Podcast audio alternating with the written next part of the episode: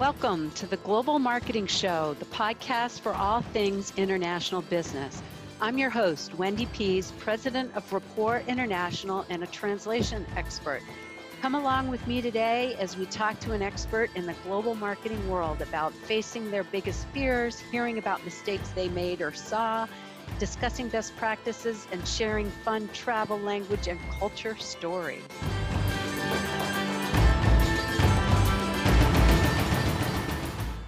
Hello, friends. Welcome to another episode of the Global Marketing Show. I always learn something new, so I'm excited to record this episode. But before we do that, let's get to our tidbit. I got a funny one for you, and I'm wondering how many of you know about that. You know how we have punctuation periods and commas and stuff in uh, the English language since you're listening in English? Well, did you know that the Chinese language does not require punctuation? So go hmm. search for it and read up on it, get to know a little bit more. If you like our tidbits, you can certainly go to rapporttranslations.com and subscribe to the tidbits. And a couple of times a month, Rapport International, who's a sponsor of this podcast, sends out some interesting tidbits and facts about culture and language.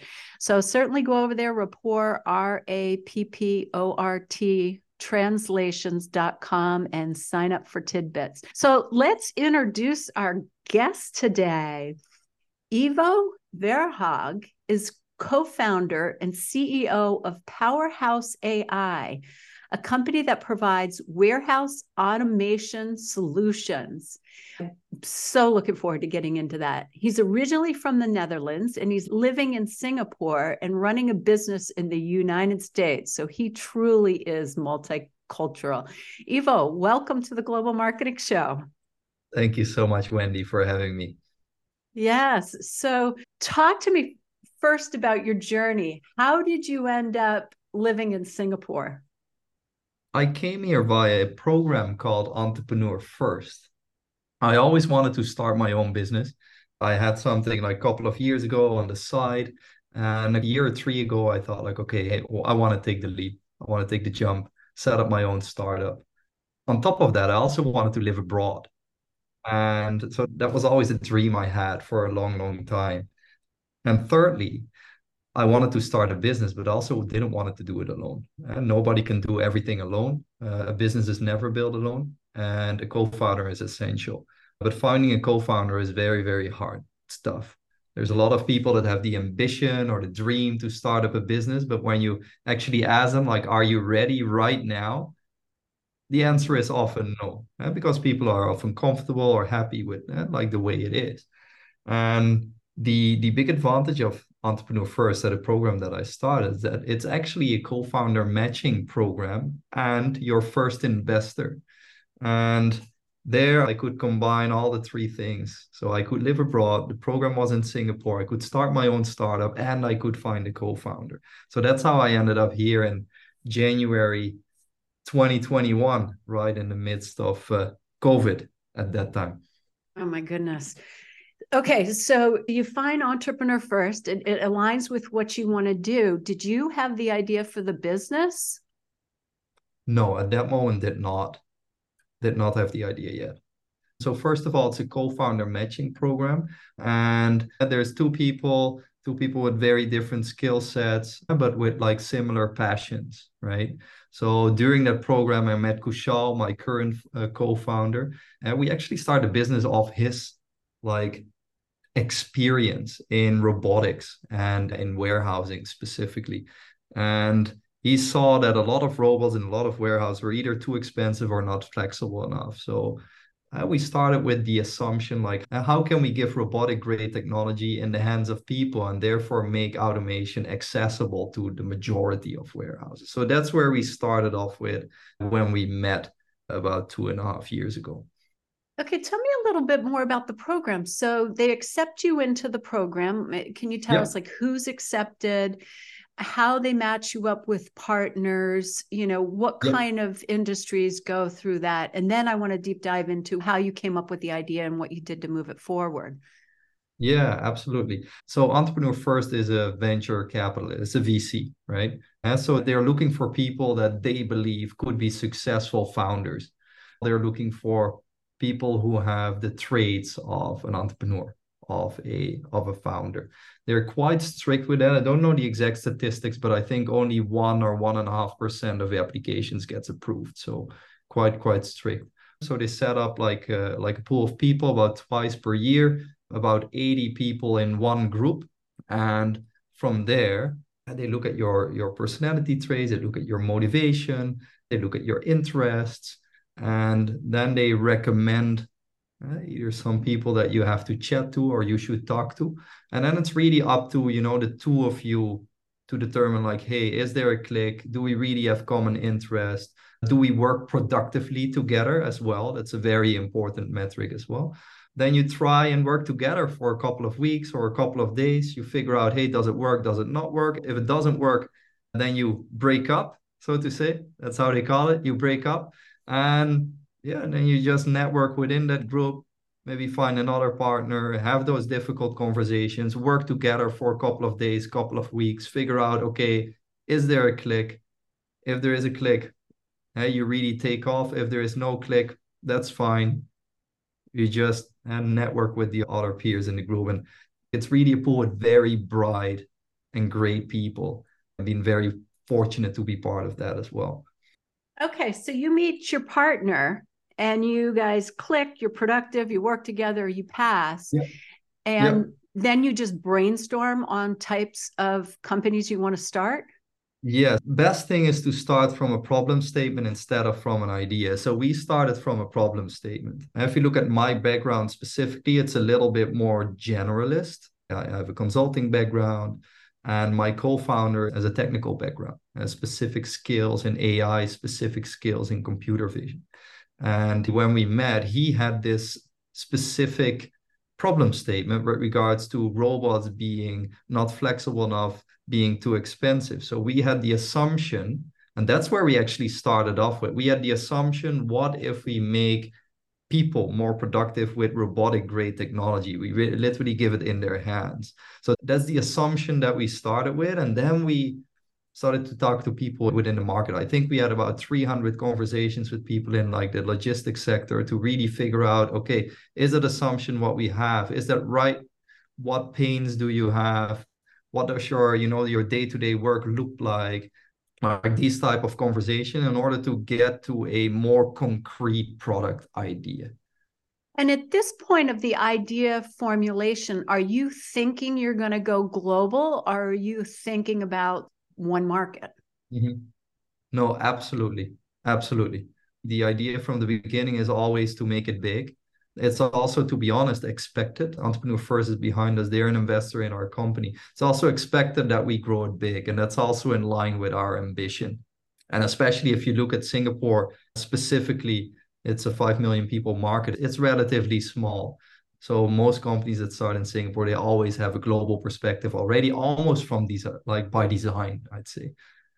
Okay, so that's a real advantage of starting a company in Singapore is you're thinking global from the start, whereas yep. like in the US, many companies won't think global from the start. Yeah, it's a huge market indeed, the US. Yeah, that, that that's where these two markets, Singapore and the US, definitely definitely differ. If you want to make it big, like most companies, they need to think global. In the US, you can start up a very big company and stay within the country so if you're thinking global from the start, how does that frame what you're trying to build differently? Or how do you have to think differently when you're thinking global from the start and not just a domestic market?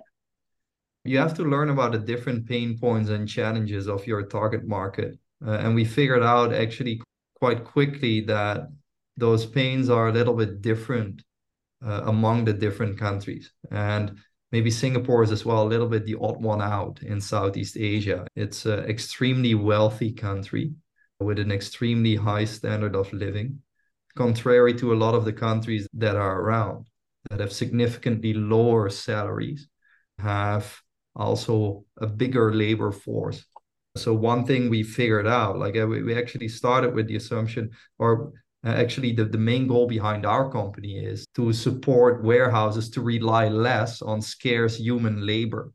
But when we started talking to people in Indonesia or in Malaysia, we actually figured out that a lot of issues within the warehouse are solved by adding more headcount to it, which is not really an option in Singapore, let alone in Europe or in the US.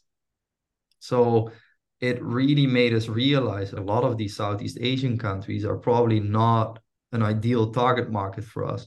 And then I maybe make the bridge to the US. That's also one of the reasons why we started to and now really focus on the United States, where there is a shortage in labor, where labor costs are really high, where warehouses have to become more data driven because they are more process aware that was something that we learned along the way and figured out along the way that hey there are these very clear differences between countries and the issues they face. Okay so you were looking for markets that really had a labor shortage or expensive labor. That's where you were going to do best. Now yeah. tell us more about what your company does. In short uh, we make the job of the warehouse associate as easy as just taking pictures with a mobile device so really to enable warehouses to be much faster, but also less reliant on very scarce labor. So the issue with current automation solutions like robots and drones are that they're very expensive, not very flexible. So by making a very asset-light solution, like our solution runs on a mobile phone, uh, we aim to make warehouse automation accessible to the majority of warehouses. And we support these warehouses to become, first of all, fully digital. And we use uh, artificial intelligence, AI features to automate all kind of counting and checking tasks within the warehouse. So think of taking a picture of a pallet uh, to count the number of boxes, or take a picture of a shipping document and compare the content within that document with the content on the pallet or the data in your systems.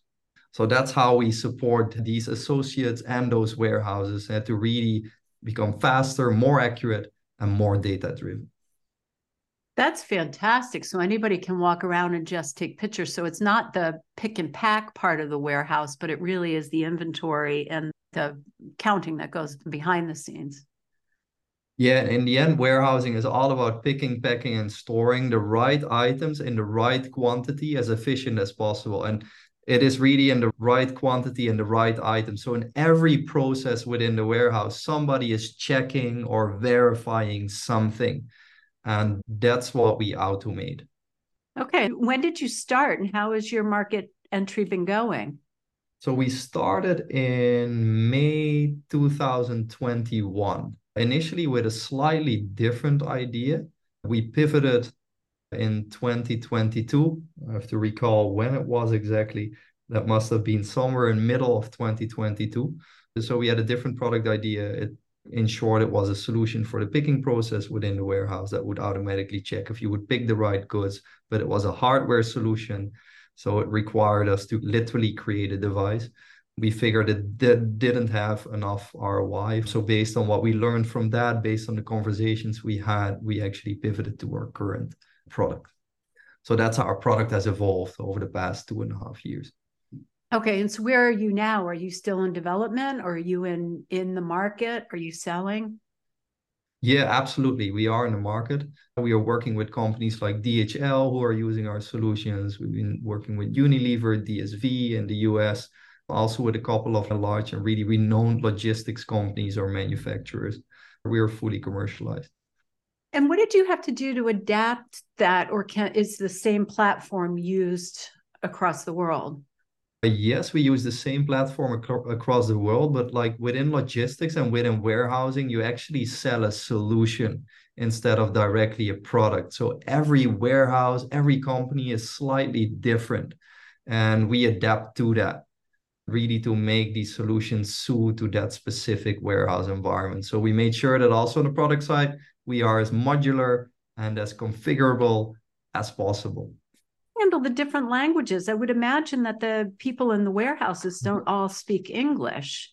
or Dutch or Chinese yeah. or one yeah, language. That's, yeah, that's true. That's true. I mean, it's maybe the advanced. So we've mainly been focusing now on Singapore and the United States, also on the Netherlands. And in all three of those countries, the warehouses and companies that we've been working with quite proficient in English. But we have indeed on our roadmap to expand to other languages like indeed Spanish, or uh, if you talk about Singapore here, like Ch- Chinese, Malay, or Tamil or Hindu, for example. Okay, and so uh, right now it's all in English, so you you will have to adapt that. Yeah, that yep. makes a lot of sense. What yep. have been some of the mistakes you've experienced? To be honest, we realized too late that Southeast Asia is not our market. So that has been something that we should have realized quicker in my opinion. And also, one thing we learned is the importance of focusing on a single market or on a very specific either niche or geography because it's very hard as a startup with limited personnel is to focus and get your message across in a larger pool of countries. So that specific focus that's also something that we learned over time and that we didn't do all the way from the beginning because we thought we can deploy remotely we use the internet and everyone can find us on the internet but that's not really how it works right um, you still have to guide people through you have yeah you still have to get your message across so where do you get your message across like all these things you have to think about and you, you better focus because of limited resources and time yeah, there was an earlier podcast with Brittany Cooper who talked about that. She worked at a company that offered travel services and they tried to go international all at once. And the company didn't end up making it because their reach was too wide and too thin. And she said, looking yeah. back, they wish they would have narrowed in and then expanded yeah, from absolutely. that. Absolutely. And, and we also learned how important FaceTime still is, or in real life, like meeting in real life with our prospects and clients. Logistics is a, is a market that's a little bit more traditional.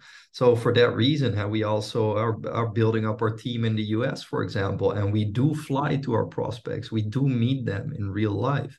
And if you want to do that all over the world, that's just simply impossible as a startup. So you have to make tough decisions. That also means that sometimes we get clients from a country that we do not support that we have to say no to. And that's, of course, very hard if you're in the earlier stages of building a business to actually say no to business. But it actually is the key to grow in the longer term. That's interesting. So you've had companies and countries that you're not supporting reach out to, like European countries, or which countries would you not support at this point? Yeah, absolutely. Uh, we also get, for example, Nigeria, India, we had Mozambique, we have Brazil. That's just much harder for us to support at, at the moment. Right. So, well, you know, you're going to have global success when you're starting to see that. Is there yeah. a way that you could build a module that you could then translate that they could have something off the shelf? Or is that just take too many resources from a startup to try to do that? Off the shelf yes we aim to to go towards uh, what we then call product led growth. Um, but we also have to keep our market in mind. And um, logistics where uh, two characteristics one as still like personal facetime is is appreciated. And secondly a warehouse like maybe to the outside where a warehouse is a warehouse. Like everything is the same but that's actually not true when you dive deeper into the processes. So having a fully off the shelf out of the box solution of course it's a dream that we work towards but i don't think it's too realistic in the short term given the market dynamics Okay. We've worked with clients before at Rapport International where we'll go in and help them set up a buyer's journey online so they can go yeah. in, read about it, understand how it would apply, and then purchase the product. So there's minimal support. But with your solution, somebody does need to go to the warehouse, understand what's happening to help them set up and learn how to use it. It's not required. We can do fully remote deployments as well. I mean, we have run fully remote pilots as well uh, without us visiting the warehouse, but we just see that, first of all, it's very much appreciated if we pass by, and it makes communication a lot easier. It's worth the trip, both from a client perspective as well as from a perspective of us being business owners, is to actually visit the client. Okay. Is there any kind of warehouses that you particularly specialize in? Or, mm-hmm. I mean, did you have to niche down on that for your target market? Or are warehouses yeah. enough different that it's anybody who's warehousing stuff? No, no, no. We definitely specialize there as well. So we focus on the larger size warehouses, so above 100,000 square feet. And in general, in sectors like healthcare, pharmaceutical, fast moving consumer goods, consumer goods itself, and automotive. Those are uh, those are the ones that we focus on on most or where we see most value for a product like ours. Okay, so it's going to be smaller things that you're counting and they're moving fast and so you've got to have accurate statistics to know what you have. Yeah, mainly like warehouses with a lot of turnover or warehouses where accuracy is very important, like healthcare or pharmaceutical, where you have to check a lot of stuff. That's where we excel. Yeah, that makes a lot of sense. What advice would you give to companies that are starting up on how they pick the target market? Because I can see that was a little bit of a pain point earlier on when you were working with it. You had to pick countries and the types of warehouses and industries that you were working on. So a lot of research mm-hmm. went in there. You talked to 300 people, but how did you go yeah. about building that so you knew who your targets were? Yeah, it's very important to realize what you actually actually solve and what the value proposition of your product is. And, and also what your technical limitations are, for example. So, like, these are some of the dimensions that went into our decision. What we solve is we make warehouses faster and more accurate. But what is the advantage of speed? So, oftentimes you can put a number on that. And you know that in higher income countries, like an absolute speed improvement is worth more than in lower income countries, for example. We also have some technical limitations, for example where we require certain data for the product to work. And uh, once we started talking to people in different countries, we also figured that in some countries, without going too technical, the foundation of data was better than in other countries. All these elements went into the decision criteria. Next to it, uh, we are a VC backed company. So we also have to think which market will enable us to grow fast first of all, and secondly, will also enable us to to raise a successful round. So we are, for example, funded by Y Combinator, which is an American investor. Lots of the most successful investors are based in the US as well, and they appreciate it if you have a presence in the US market because they know that market better. So, and that's another argument to look more at the US market. So, there are a lot of levers, a lot of things that went into that decision that the US is the number one target market for us. Now, with the other companies that are in Entrepreneur First, does the US end up being the number one market, or what do you know about which markets they're targeting? I actually do see that more and more. And maybe it's also because a lot of the companies that were started in EF were started by people who were not necessarily from Singapore. So that's also a thing. It means uh, that the people who came here have smaller networks, of course, have a lot of affinity with the culture, but haven't grown here. Really starting a business in a new country with a with a different culture is an additional challenge. And so that's one. Secondly, what we also see uh, a lot of startups at the moment focus on software, software as a service. And in Southeast Asia, that's still a very hard sell. And in Europe and the US, companies and people are much more used to paying for software. So I see also with a lot of friends here who are great people, great founders, who are actually making that move towards the, the US. Interesting. And where are a lot of the people that have been accepted from the program from? Very diverse. From from Canada to France to Spain to Philippines to Indonesia to Singapore itself. It's truly a global cohort. And they've been able to figure out how to pick people that could grow a global business. Yeah. Huh. That is so fascinating to me we're running out of time and i could go on and keep picking your brain about this because i think they've got a real different niche by doing that and pulling people in it's like great. you and the yeah. other people yeah what advice would you give to global marketers if they're starting or trying to grow their companies internationally to grow internationally specifically. Be there. Well or to grow big.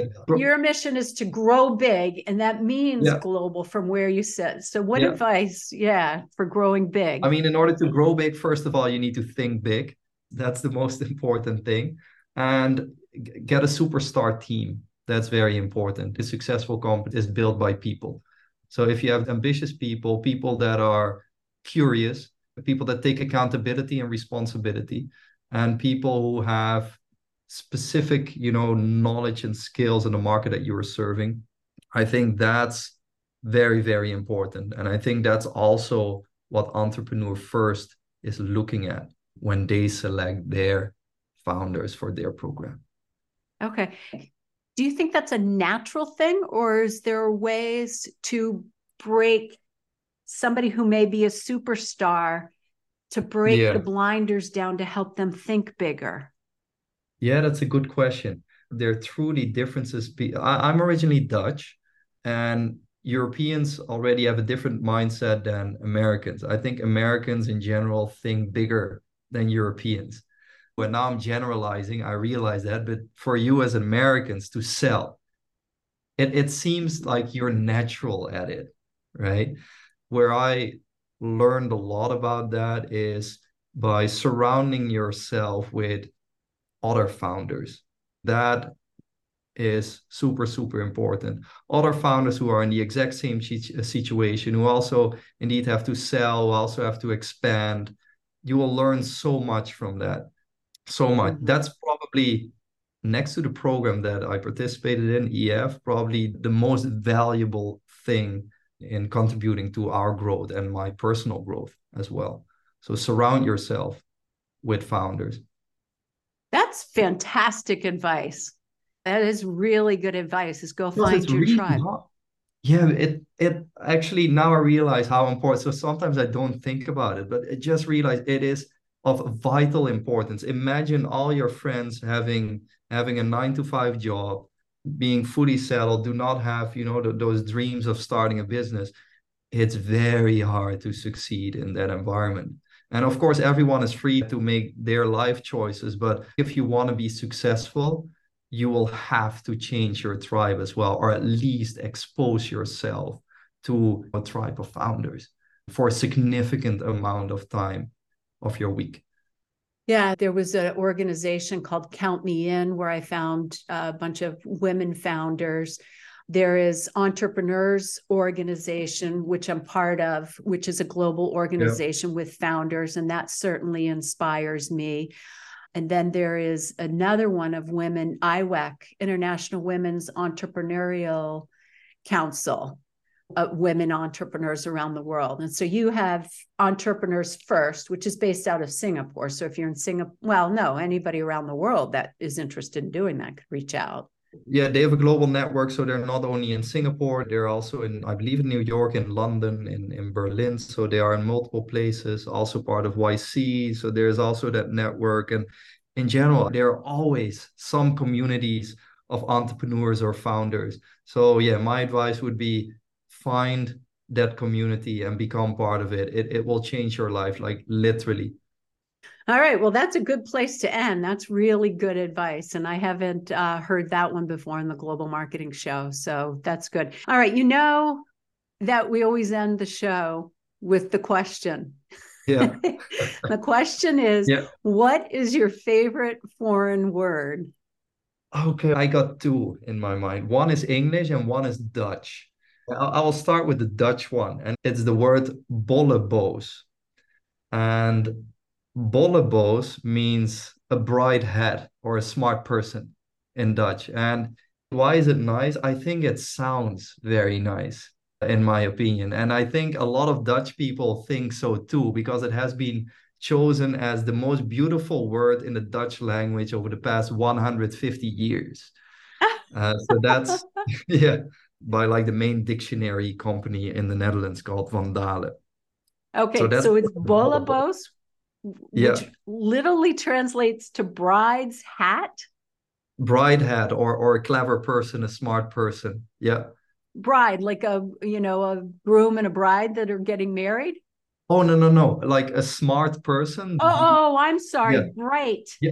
hat. right sorry. Yeah. As opposed to my a, dutch a, accent I'm glad I asked for clarification. Yeah. Like a bright hat as opposed to like a dunce cap, which would be somebody not so smart.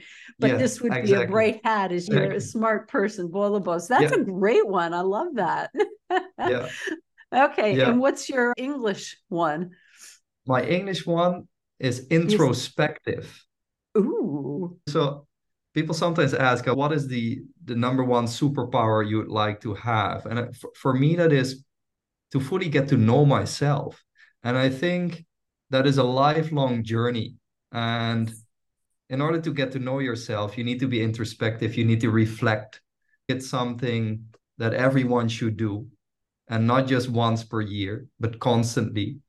It makes life so much better if you're introspective if you're intentional so that's the reason why I chose that word specifically. Yes. And it's not easy to get to know yourself. There's things about no. you that you won't like. and you can't exactly. walk away from them. exactly. exactly. But it is so true. You can't love anybody else. You can't get to know anybody else unless you know where you're coming from. And that's like the number one yeah advice on doing cross cultural work too is because you've got to know your own culture before you can get to know oh, yeah. somebody else's culture. So exactly. Yeah, yeah. Ivo, this has been such a fabulous and interesting podcast. If people want to find out more about Powerhouse AI or connect with you, how can they find yeah. you? Yeah, they can, of course, connect with me on LinkedIn. So search for my name, Ivo Verhaegh. I hope you will have not too much trouble in spelling it. It's a little hard. Oh, why don't you go ahead and spell it? Yeah. Okay, I will spell it. So it's I V O. That's my first name, and the last name is V E R H A E G H. And otherwise, if you go to powerhouseai.com or you type in the company name, then you will always find me somewhere. Okay, good. And we'll put all that information on the show notes too. So if you didn't catch it while he was talking about it, it will all be there. Well, thank, you so much for taking the time to join me today, Ivo. Thank you. I really enjoyed the conversation, Wendy. Thanks a lot for having me. Oh, sure. All right. If you enjoyed this, listeners, please forward this on to anybody you know that works in a warehouse, particularly in his target markets of Singapore or the United States. Sounds like it's a fascinating company that they've founded. It's run by a couple of great people that have been screened very difficult to get into entrepreneurs first. And then also give us a five star rating or subscribe to this so you can continue to hear these great interviews about global marketing. So we will talk to you next time, and thanks for tuning in. That's a wrap for this session. A big thanks to you for listening to the Global Marketing Show. Hope you had just as much fun as I did. New sessions launch weekly on all places you find podcasts Apple, Spotify, Google Play, and of course on our website. If you know someone interested in this topic, please tell them about us. Au revoir for now.